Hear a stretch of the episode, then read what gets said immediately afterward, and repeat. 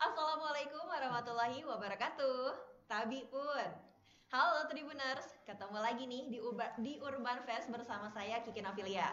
Seperti biasa, selama satu jam ke depan kita akan mengupas tuntas tentang komunitas-komunitas yang ada di Lampung. Yang pastinya bakalan seru dan juga keren-keren banget. Dan di episode hari ini nih, 16 Juni 2020, kita sudah kedatangan komunitas Jalan Inovasi Sosial Ya. Atau biasa disebut dengan Janis. Janis. Oke, wah, pasti ini bakalan seru banget nih karena kita sudah bersama dengan ketuanya Indra, ya. Oke deh, langsung makanya Tribuners sekalian harus stay tune terus sampai akhir karena kita bakalan banyak ngobrol nih sama ketuanya yaitu Kak Indra. Nah, berhubung beliau sekarang sudah berada di tengah-tengah kita nih, langsung aja kita sapa. Halo Kak Indra, Halo, gimana nih Kak kabarnya? Alhamdulillah baik. Alhamdulillah baik ya. Tadi gimana Kak perjalanan menuju Tribun Lampung macet gitu atau lalu lintasnya gimana nih? Eh, lumayan rame ya. Lumayan rame? Iya, lumayan rame. Mungkin eh, antusias warga itu udah mulai pengen keluar gitu.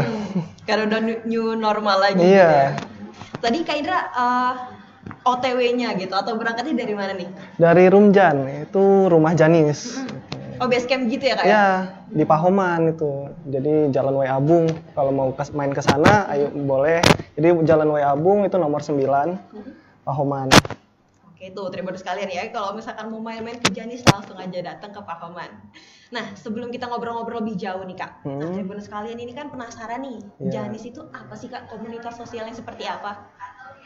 Janis itu Jalan Inovasi Sosial. Jadi sebuah organisasi atau komunitas yang melakukan inovasi tepat guna gitu. Yang nantinya akan diterapkan ke masyarakat gitu. Makanya eh, namanya pun Jalan Inovasi Sosial gitu. Jadi memang tujuan membangunnya itu untuk jalan-jalan awalnya. Jadi jalan-jalan itu nggak hanya sekedar jalan-jalan. Lalu ada inovasi.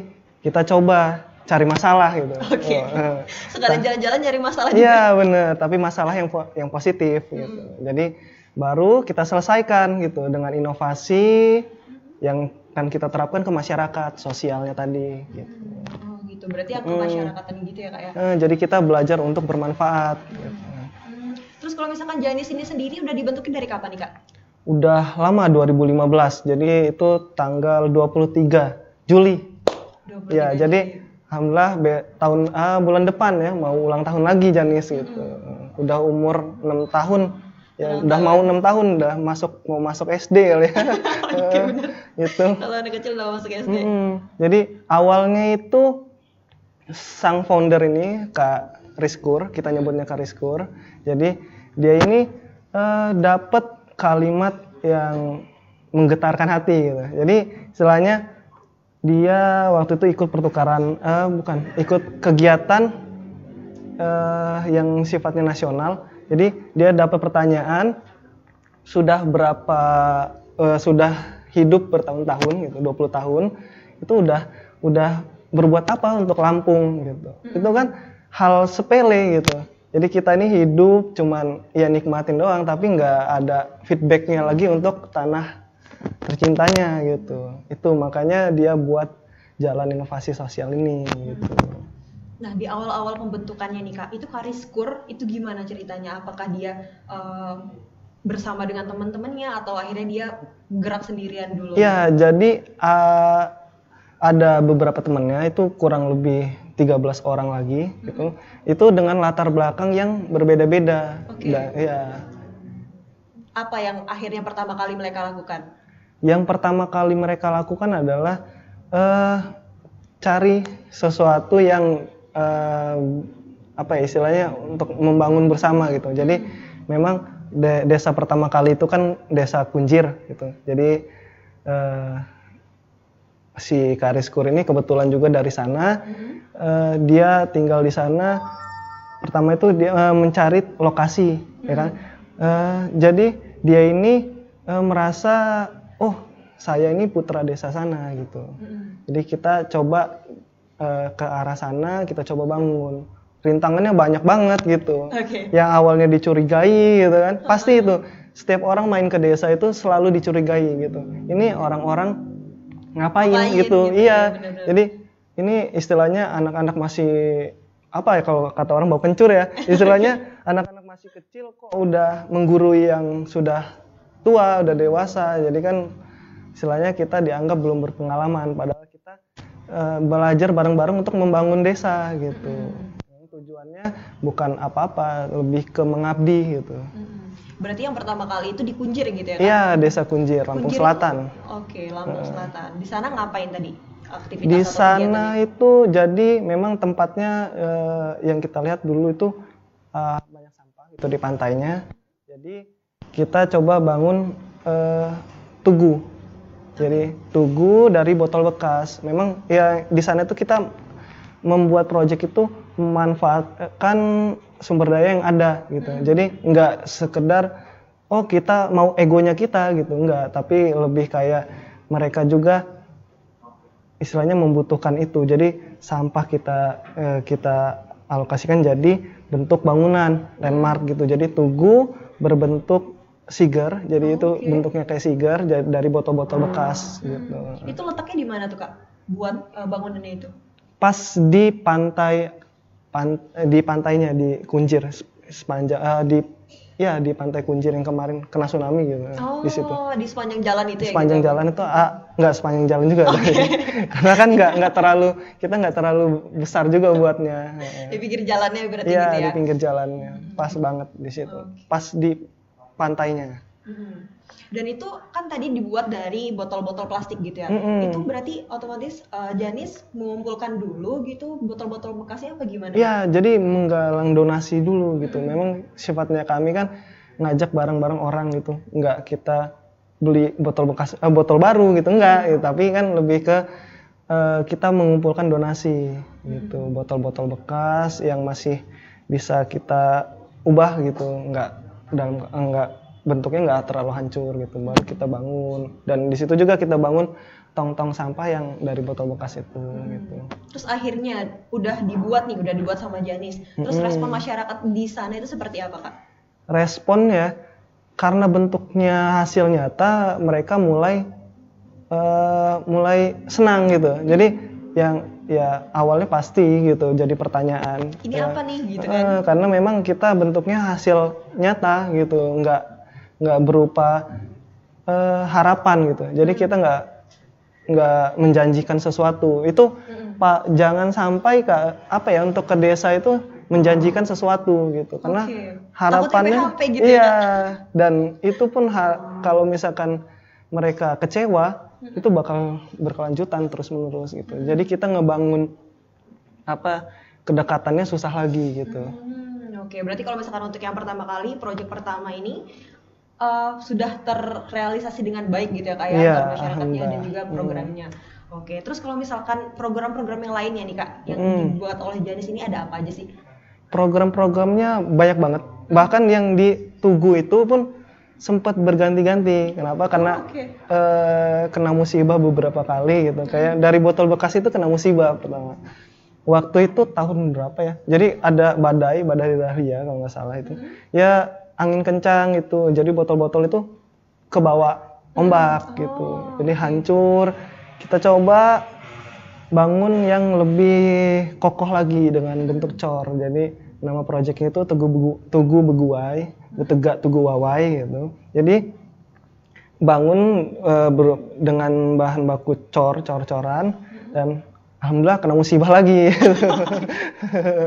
Jadi musibahnya lagi kena tsunami kemarin gitu. tapi kita bersyukur banget itu nggak hancur. Eh, cuma patah satu jadi kan, kan bentuknya kayak siger juga Oke. jadi patah satu gitu udah jadi patah satu di ujung aja Tapi nggak sampai roboh gitu enggak kan? enggak sampai roboh alhamdulillahnya gitu terus Alhamdulillah. project lainnya lagi ada di Sebesi Mm-mm. Sebesi itu kita coba eh, project yang pertama itu kita namain eh, Light of Hope gitu. Jadi cahaya harapan gitu ya. Jadi yang pertama itu kita kerjasama dengan STT PLN kalau nggak salah ya. Jadi eh, bangun kita eh, memasang panel surya gitu. Kenapa? Karena memang di sana itu sangat butuh listrik gitu.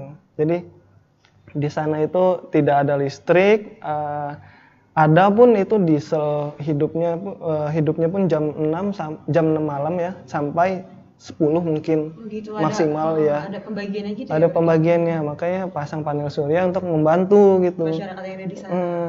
Oke. Coba dengan dan juga dengan inovasi lainnya itu kayak glowing botol. Jadi botol dimasukin dengan fosfor. Mm-mm. Jadi dia di saat malam hari itu ntar dia glow in the dark gitu, terang.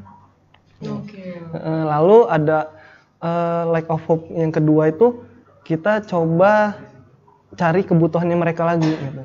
Ternyata mereka belum ada MCK gitu. Jadi memang eh, mereka kalau mau buang air besar segala macam itu di kebun atau di pantai gitu. Itu makanya se apa ya kita juga mm, melihat mereka ini belum mempunyai kesadaran untuk Oh, tentang untuk sanitasi. ya, sanitasi. Ya, Jadi kita coba membuat MCK inovatif gitu, MCK inovatif. Jadi kebetulan di Janis ini memang anggotanya itu eh, volunteernya itu dari berbagai macam gitu. Ada yang dari dosen, ada yang dari pengusaha. Jadi nggak hanya mahasiswa doang gitu. Backgroundnya beragam beragam. Jadi ada yang anak SMA pun ada gitu. Jadi eh, kita coba kerjasama dengan dosen kimia. Jadi memang kita bukan ahlinya, tapi kan eh, kita coba ca- membuat project itu dengan beberapa orang yang ahli gitu.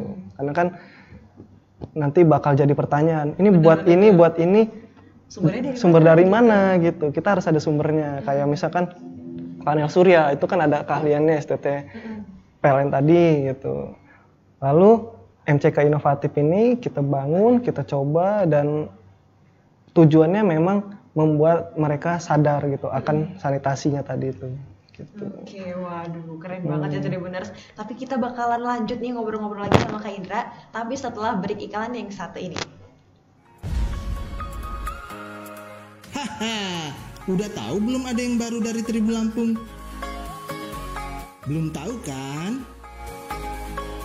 Ya, Tribun Lampung sekarang sudah ada TV-nya loh.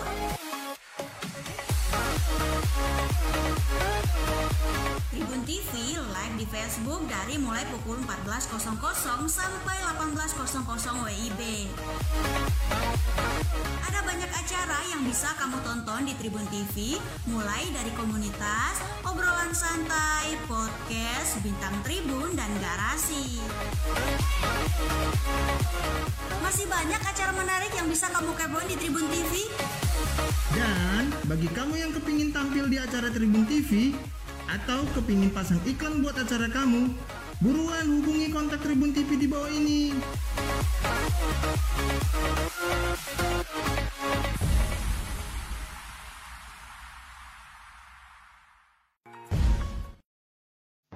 Oke, balik lagi ya Tribuners di Urban Fest. Nah, hari ini kita bersama dengan Kak Indra dari komunitas Janis.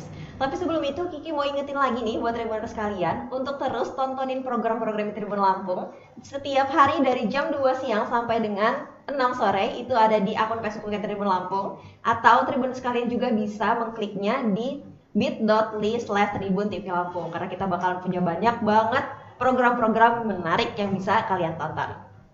Oke deh, kita lanjut lagi ya sama Kak Indra. Kak, tadi kan udah jelasin nih, ada beberapa Hmm. ternyata ada ber- ada beberapa project yang digagas Hmm. oleh Janis gitu. Iya. Nah, yang menarik nih Kak, dari sekian banyaknya uh, tempat gitu yang ada di Lampung, kenapa akhirnya uh, Kunjir dan juga tadi Sebesi gitu yang akhirnya dipilih gitu. Itu atas dasar pertimbangan apa atau ada kriteria khususnya nggak sih gitu? Kriteria khusus ya. Mm-mm. terutama ada orang sekitar di yang mengajukan juga gitu. jadi ya, istilahnya kita eh, by request. Jadi kita nggak ego dari kitanya sendiri gitu.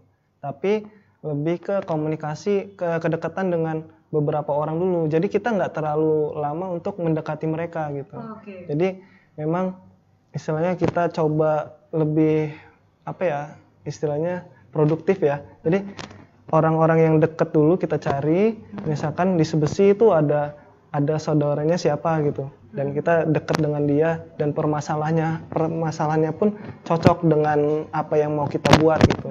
Itu sih. eh, jadi memang eh, pertama itu kunjir alasannya dengan itu da- daerah tempat tinggalnya si founder dan juga sebesi itu ada ada beberapa kedekatan dengan orang-orang di sana gitu. Lalu ada lagi desa lagi kita coba pindah. Kita pindah ini bukan eh, hit and run gitu ya. Kalau istilah orang-orang buat project itu hit and run. Enggak, tapi kayak eh, mereka ini udah mulai mandiri gitu. Kalau kita di situ istilahnya kapan mereka bisa mandiri gitu. Benar. Jadi walaupun kita tinggal, kita tetap main kok ke sampai lima tahun juga. Kita coba pindah ke desa Pagarjaya gitu.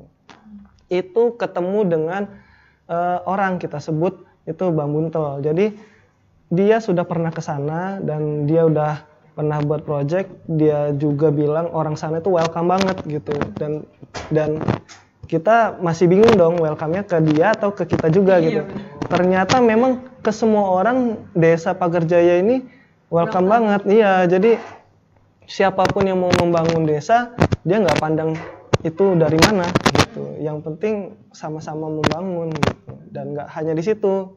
Di kita coba pernah juga di Lampung Timur, Desa Muara Gading Mas.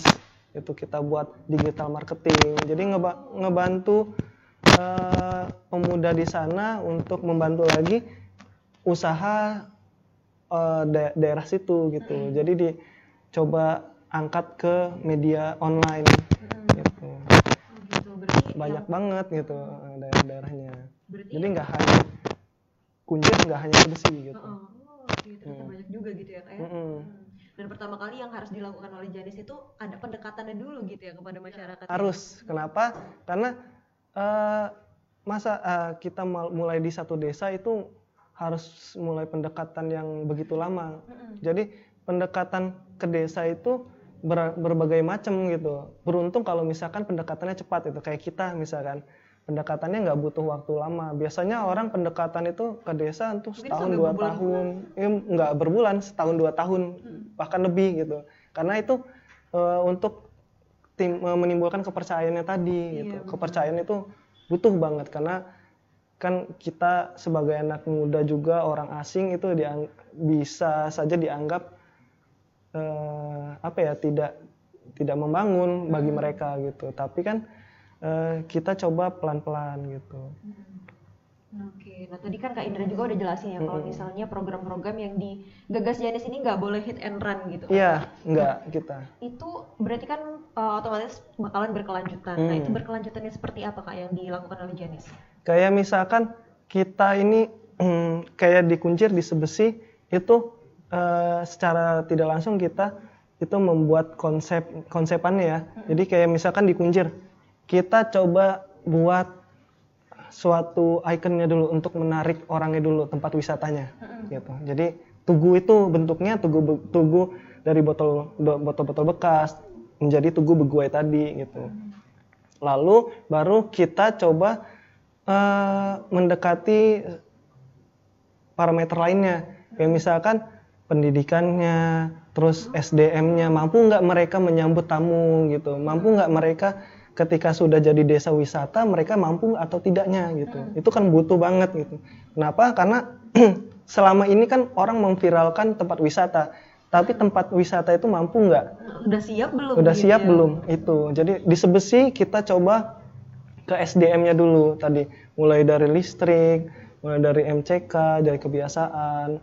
Dan sampai sekarang apa ya kita udah lama juga sih nggak main ke sebesi lagi gitu. Karena memang udah aksesnya juga agak sulit juga ya kan nyebrang. Nah, terus kita coba ke Pagarjaya Pagarjaya kita ini juga by request. Makanya kita kan sesuaikan dengan kebutuhan gitu. Kebutuhan kita mereka sudah welcome oh, orang-orangnya kita sudah bisa dibilang SDM-nya mampu untuk eh, menerima orang asing gitu. Jadi makanya kemarin kita buat bentuknya festival gitu. Dan mereka itu sempat apa ya mereka semangatnya luar biasa kenapa mereka eh, ketika ada festival, festival Pahawang, festival apa menu itu di Pulau Legundi. Jadi mereka tempat singgahnya, jadi mereka tempat makannya gitu. Jadi mereka tuh punya semangat. Kenapa kita jadi cuma jadi tempat makan gitu? Kenapa eh, mereka cuma hanya mampir eh, mampir ke Pagarjaya doang gitu? Berarti kita mampu dong buat festival sendiri gitu. Jadi makanya kemarin tuh pas banget di di mau di acara ulang tahun desa kita coba coba eh, bangun bentuknya kayak festival. Ternyata kita mundur gitu. Jadi sekitar bulan apa September kalau nggak salah ya. Jadi di situ kita bangun festival bentuknya. Jadi festival ini apa? Memperkenalkan budaya memperkenalkan makanan yang ada di sana gitu Oh, berarti fokusnya emang di pagar jayanya itu ya kayak? Iya, jadi makanya kan kalau dari eh, sistemnya, jadi apa dulu yang mau dibangun itu? Apakah SDM-nya atau langsung ke wisatanya gitu? Atau ke penerapan inovasi lainnya gitu? Heeh. Tapi kalau misalkan itu kan ada beberapa aspek ya berarti. Kak. Nah berarti kalau misalkan untuk uh, membuat program gitu di satu di satu daerah itu berarti uh, seluruh aspek itu bakalan akan dilaksanakan gitu atau gimana sih? Eh, kita lihat dari situasinya dulu gitu. Memang kan Janis ini sendiri eh, nilai value-nya itu adalah volunteer. Jadi sukarelawan dan juga me- membuat inovasi tepat guna yang akan diterapkan ke masyarakat gitu. Jadi nggak hanya ke apa istilahnya pariwisata, nggak nggak hanya ke pendidikan, nggak, tapi ap- hal apa yang bakal bisa diterapkan gitu, yang bisa diinovasikan gitu. Jadi semua aspek itu Akhirnya dilakukan ya? dilakukan Heeh. Oke berarti bakalan makan waktu yang lama banget dong kak? banget. Makanya kita bukan hit and run gitu. Jadi rata-rata kalau orang-orang itu buatnya program eh, yang sudah mereka rancang gitu, udah dirancang, baru mereka terapkan. Pertanyaannya adalah cocok atau tidak gitu. Itu yang jadi jadi pukulan buat kita juga cocok atau tidak. Setelah mereka menerima itu bakal eh, ada dua pilihannya kan. Mereka mampu menjalankannya itu mereka tinggalkan seperti ya acara udah oh gitu aja gitu. Iya bener bener bener. Oke Tribuners menarik banget nih ya bahasan tentang Janis. Tapi kita bakalan break dulu sebentar. Tribuners kalian jangan ke mana-mana karena kita bakalan lanjut lagi ngobrol sama Kak Indra. Tapi sebelum itu Kiki juga bakalan ingatin lagi nih buat Tribuners kalian untuk terus tontonin live streamingnya Tribun Lampung itu setiap hari dari jam 2 siang sampai dan 6 sore di akun Facebooknya Tribun Lampung atau bisa diklik di bit.ly slash Tribun TV Lampung. Jangan ke mana-mana ya.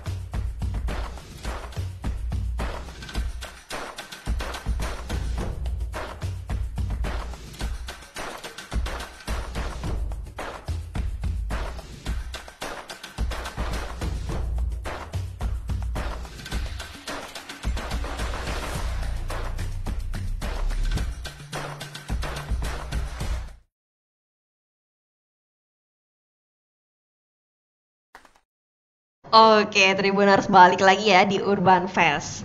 Nah lanjut nih kak, tadi itu kan ada yang menarik banget tuh Hmm. tentang Pawai Fest gitu ya, atau festival yang ada di uh, Pagar Pagar Jaya. Jaya gitu. Nah itu kalau misalkan untuk rangkaian acaranya sendiri tuh ada apa aja sih kak di sana? Rangkaiannya itu banyak banget. gitu. Mm-mm. Kenapa? Karena memang eh, kita itu membangun eh, bareng-bareng dan menyatukan banyak kepala. Jadi memang Pawai Fest itu adalah kolaborasi seluruh elemen. Jadi organisasi ada, pemerintah ada gitu, warganya pun ada gitu. Jadi kita coba kolaborasi itu kita mulai dari Cawa. Cawa itu cakap wawa jadi eh, program kayak eh, kita ke kafe-kafe kita memperkenalkan kita punya eh, ini inisiatif gini loh, kita mau buat Pak festival gitu.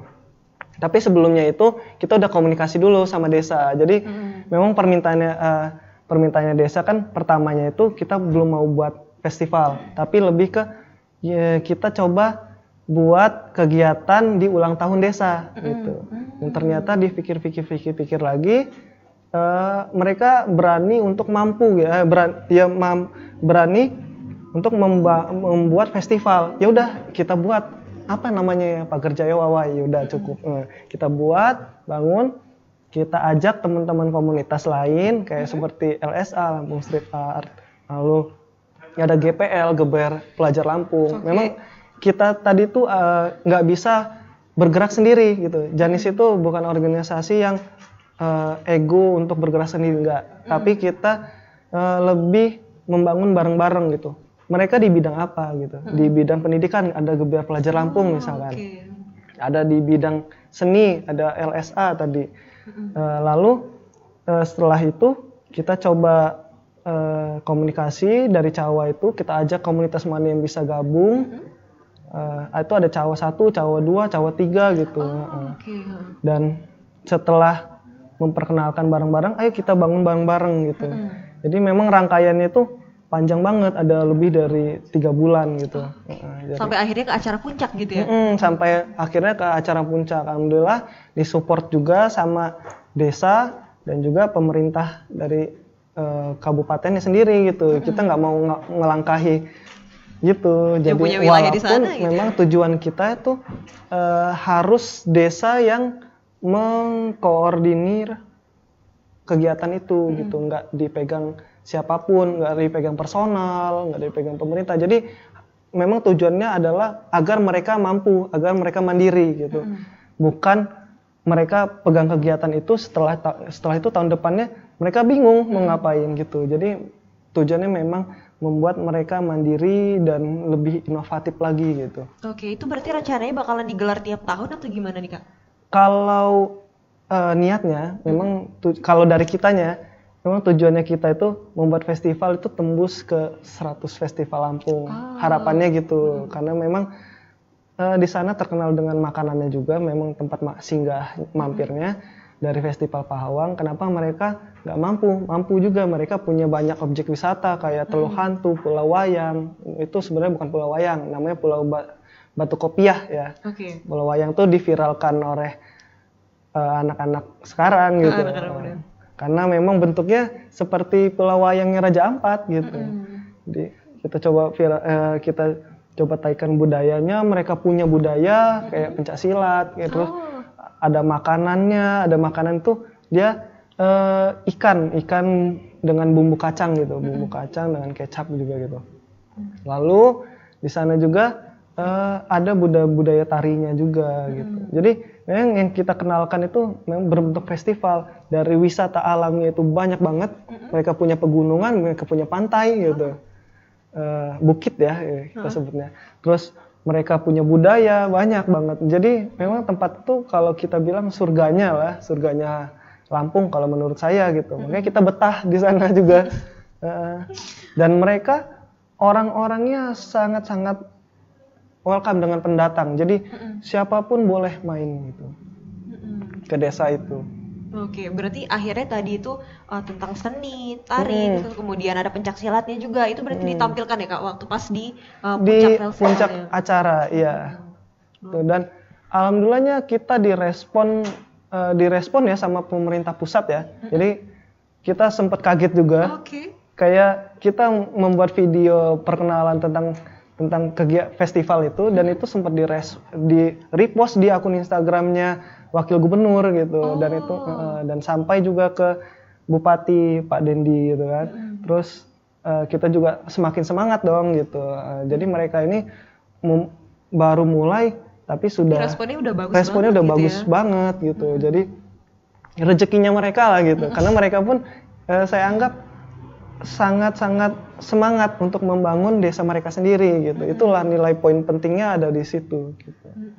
Nah, dengan potensi yang luar biasa banget kayak gitu ya kak. Tapi kan banyak orang nih yang masih belum tahu tentang Desa Pagar Jaya. Menurut kak Indra sendiri, hal apa sih yang bisa uh, membuat Pagar Jaya itu kayak kurang dikenal gitu sama masyarakat saat ini? jauh.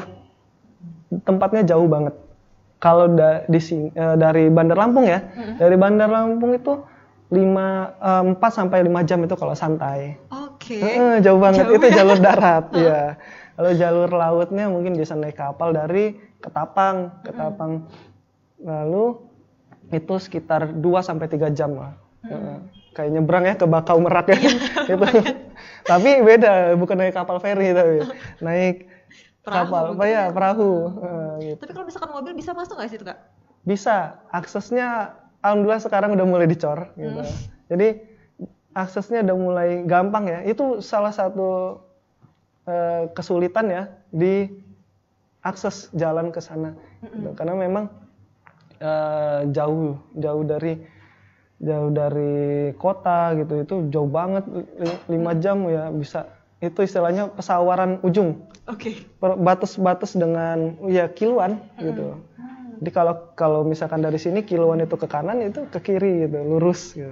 Ini memang ujung-ujungnya pesawaran. Ujung banget ya berarti. Banget. Terus kalau misalkan Janis sendiri atau Janisian kalau ke sana naik apa nih biasanya? Naik mobil gitu, naik motor, Naik motor. mobil, motor. Jadi memang jiwa-jiwanya off road ya.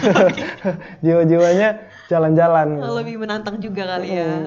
Nah, kalau misalkan itu kan tadi tentang program-program yang biasa dijalanin gitu. Mm-mm. Nah, kalau misalkan situasinya sekarang kan agak beda nih kak, Iya, karena ada COVID. pandemi. Mm. Nah, terus itu gimana program-program yang akhirnya dilakukan oleh Janis? Eh sempat sedih sih. Kenapa? Karena kita harus hati-hati ya. Pasti. Karena kita nggak mau gegabah. Kita juga bukan bukan mementingkan ego. Oh kita mau naik nih, mau ini enggak. Tapi kita pertimbangkan dulu. Karena di sini kita bukan ahlinya untuk mengatasi COVID ini. Kita coba pelan-pelan eh, dengan tidak menghilangkan nilai si Janisnya tadi. Memang nilainya Janis ini adalah volunteer dan eh, membuat inovasi tepat guna yang akan disalurkan ke masyarakat gitu. Eh, kita buat juga kegiatan untuk di COVID ini gitu. Oke. Kayak yang pertama itu memang sempat jadi pro kontra ya. Kita membuat ko- eh, mem- membuat program kayak penyuluhan gitu tentang peduli hidup eh, hidup bersih gitu di SMP 25. Lalu kita coba coba bagi berbagi masker, hand sanitizer gitu. Dan juga kerjasama dengan Dompet Duafa Lampung, kita coba bagi APD, bagi sembako yang untuk yang terkena dampaknya gitu sih. Oke, berarti ada eh, program-program tambahan juga yang akhirnya dilakukan sama Iya, ya? harus kita sifatnya Oke. memang volunteer kita. Oke deh Tribuners, seru banget nih. Tapi kita bakalan ada satu segmen lagi. Tapi Tribuners kalian jangan ke mana-mana dulu karena kita bakalan break sebentar lagi. Haha, udah tahu belum ada yang baru dari Tribun Lampung? Belum tahu kan? Sudah ada TV-nya loh.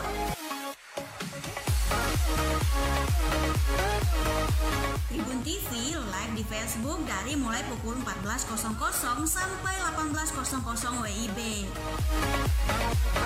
Ada banyak acara yang bisa kamu tonton di Tribun TV, mulai dari komunitas, obrolan santai, podcast, bintang tribun, dan garasi. Masih banyak acara menarik yang bisa kamu kepoin di Tribun TV. Dan bagi kamu yang kepingin tampil di acara Tribun TV atau kepingin pasang iklan buat acara kamu, buruan hubungi kontak Tribun TV di bawah ini.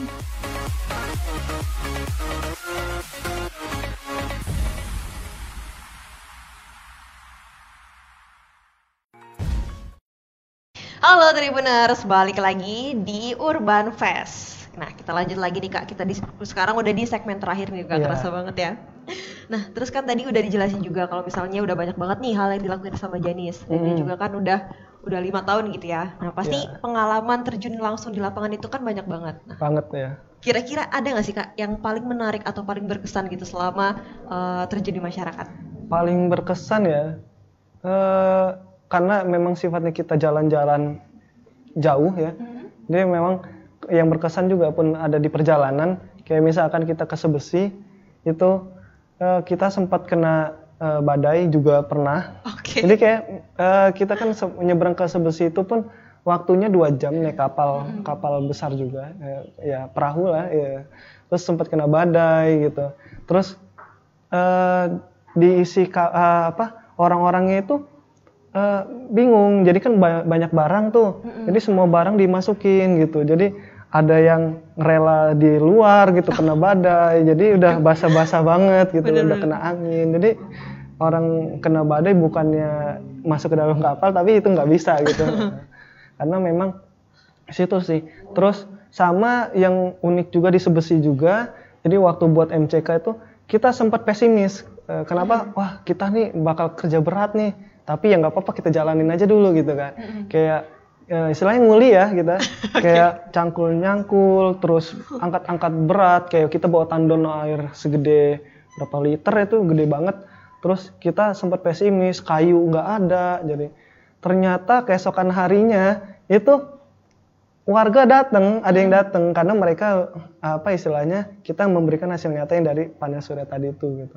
Terus ternyata di luar di luar ekspektasi kita, bukan ekspektasi buruk tapi ekspe- ekspektasi baik. Ya, mereka nyambut di depan itu. Mereka tanya, ada yang bisa kita bantu nggak gitu. Itu itu sih yang hal-hal yang berkesan adalah melihat mereka tersenyum gitu. Jadi eh, yang kita dapatkan untuk kegiatan volunteer ini adalah bukan materinya gitu. Kalau rata-rata orang ikut organisasi untuk apa gitu? CV, ma- ma- materi, uang segala macam terkenal gitu kan.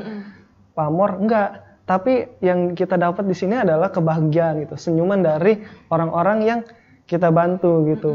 Jadi eh, ki- waktu kita pulang pun mereka eh, kayak kita pergi dari rumah gitu. Jadi sedih-sedihan gitu. Waduh. Eh, jadi itu sih yang paling berkesan buat saya dan alhamdulillah anak Janis Janis juga merasakan memang nggak eh, susahnya ninggalin Janis tuh itu adalah melihat sen- senyuman orang bahagia gitu. Karena ke- chemistry-nya udah terjalin gitu ya Kak ya Iya. sama masyarakat. Jadi memang menolong itu nggak harus mampu gitu. Apa pun itu ya bisa kita tolong gitu. Oke. Jadi eh, Berarti se- se- sejauh ini kalau untuk gesekan-gesekan dengan masyarakat itu nggak ada ya kayak bisa dibilang. alhamdulillah kita minimalisir gitu. Bukan nggak ada gitu kan. Pasti ada gitu. Pasti ada. Heeh, tapi semakin ke sini karena karena kita bukan memberikan harapan gitu, tapi membangun bersama gitu. Mereka mau nggak ikut bareng-bareng? Mau? Ya udah kita buktikan gitu. Mm-mm, Oke. Terus kalau misalkan untuk uh, menjalankan program-programnya Janis nih kak, itu kan pasti nggak terlepas sama volunteernya sendiri. Gitu. Iya, Nah kalau misalkan untuk di Janis ini uh, jumlah volunteernya saat ini ada berapa nih kak jumlahnya? jumlah itu banyak banget ya. Bisa 100 sampai 200 itu saya lupa hitungannya. Kenapa? Karena Janis itu tidak pernah meninggalkan anggotanya gitu.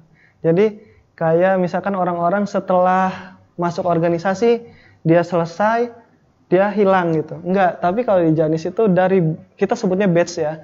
Dari batch 1 sampai sekarang batch 9 itu adalah keluarga Janisian gitu. Oke. Janisian volunteer eh, Janisian eh, big group family ya kita istilahnya keluarga besarnya jadi semua kita anggap keluarga jadi nggak mereka pun nggak akan pernah malu masuk ke Janis, lagi Janis, ketika mereka menghilang gitu. Bahkan ada yang di batch 3 ya. Batch 3 itu tahun 2016 16 17 ya sekitar segitu eh, 16 dia sudah lama menghilang dua tahun tapi dia bisa datang lagi gitu. Dan uniknya dia menjadi pengurus gitu. Oh oke. Nah, jadi kan orang pasti bingung dong. Tahu-tahu menghilang dua tahun kok datang-datang. Dia ini di, ini lagi gitu ikut lagi tapi nggak di Janis itu hilangkan rasa-rasa yang curiga seperti itu gitu. Hmm. Kita akan nyambut semuanya gitu. Karena keluarga tadi ya. Mm, dan ya orang yang di luar Janis pun kita anggap keluarga juga. Mereka datang kita sharing-sharing gitu. Hmm, Oke. Nah tadi itu kan ada ada beberapa batch gitu juga ya Mm-mm. kayak. Nah itu untuk pembukaannya sendiri apakah setiap tahun atau bakal atau ketika ada project aja? Eh, kalau di awal itu biasanya per project. Kalau sekarang itu biasanya per tahun. Per tahun tuh dua kali gitu. Sampai tiga kali. Itu tergantung kebutuhannya gitu. Mm-mm. Ya, kebutuhan projectnya tadi. Mm-mm. Nah terus eh, kalau misalkan di masa pandemi ini apakah masih buka ini volunteeran atau gimana? Eh, mungkin karena sifatnya Janis ini untuk terjun langsung ya. Jadi kita coba untuk tidak dulu deh. Tapi Janis itu nggak menutup kemungkinan orang luar masuk ke dalam gitu. Jadi siap eh, bahkan ada ya dia daily volunteer kita sebutnya daily volunteer. Jadi waktu ada project dia ikut hari itu aja. Itu kita anggap ini sebagai keluarga Janis. Bahkan dia ketika dia nggak mau eh, dia nggak mau tercantum namanya di Janis, tapi ketika ada project dia mau ikut dong bantu-bantu. Itu sudah kita anggap. Jadi udah kayak kita anggap oh keluarga Janis nih gitu. Cuman tertulisnya tidak gitu kan. Tapi dia sering main juga ke Rumjan gitu, gabung-gabung kita itu gitu. Waduh keren banget ya berarti emang eh, open banget, welcome banget gitu sama Iya harus dong gitu karena sifatnya kita kan suka relawan gitu, bukan terpaksawan ya. Bukan terpaksawan, oke. Heeh. Oke, nah nih pertanyaan terakhir nih kak. Untuk harapannya gitu, Janis ke depannya ini seperti apa kak? Harapannya ya nilainya Janis itu gak akan hilang gitu. Memang sifatnya untuk membangun itu bukan memanfaatkan gitu. Itu sih harapannya. Tapi untuk harapan untuk personal orang-orangnya adalah eh, yang selalu ditanamkan gitu. Yang selalu ditanamkan adalah sifat volunteernya itu gitu. Jadi kita jangan pernah marah ketika orang lain nggak kerja, tapi marah ke diri kita sendiri kalau kita nggak kerja gitu. Lebih banyak refleksi diri lah berarti ya. Iya, jadi ke- kebiasaan orang itu mar- eh, marah ketika orang itu nggak kerja gitu. Ih ngapain sih lu sini-sini datang, Iya, ayo benar, kerja benar. kerja kerja bareng gitu. Enggak, kalau kita lebih ke kita aja dulu yang kerja gitu, introspeksi aja dulu gitu. Nanti yang lain bakal ikut gitu. Hmm, Oke, berarti ya ke depannya itu harapan dari uh, Janis sendiri gitu ya. Oke deh, terima kasih banyak ini Kak Indra waktu dan kesempatannya nih udah sharing-sharing kepada Tribuners kalian di rumah. Ya, Nah, buat Tribuners sekalian, itu tadi uh, obrolan santai kita nih sama komunitas Jalan Inovasi Sosial. Gimana seru banget kan? Makanya Tribuners sekalian harus tonton terus nih Urban Fest dari hari Senin sampai dengan Selasa jam 1 siang. Tapi bukan cuma itu aja nih Tribuners. Karena kita juga punya banyak banget program-program baru yang keren-keren karena kita bakalan live streaming setiap hari dari jam 1 siang sampai dengan 6 sore di akun Facebooknya Tribun Lampung atau bisa diklik di bit.ly slash Tribun TV Lampung. Saya Kiki Novilia undur diri, sampai ketemu lagi di episode selanjutnya ya. Bye-bye.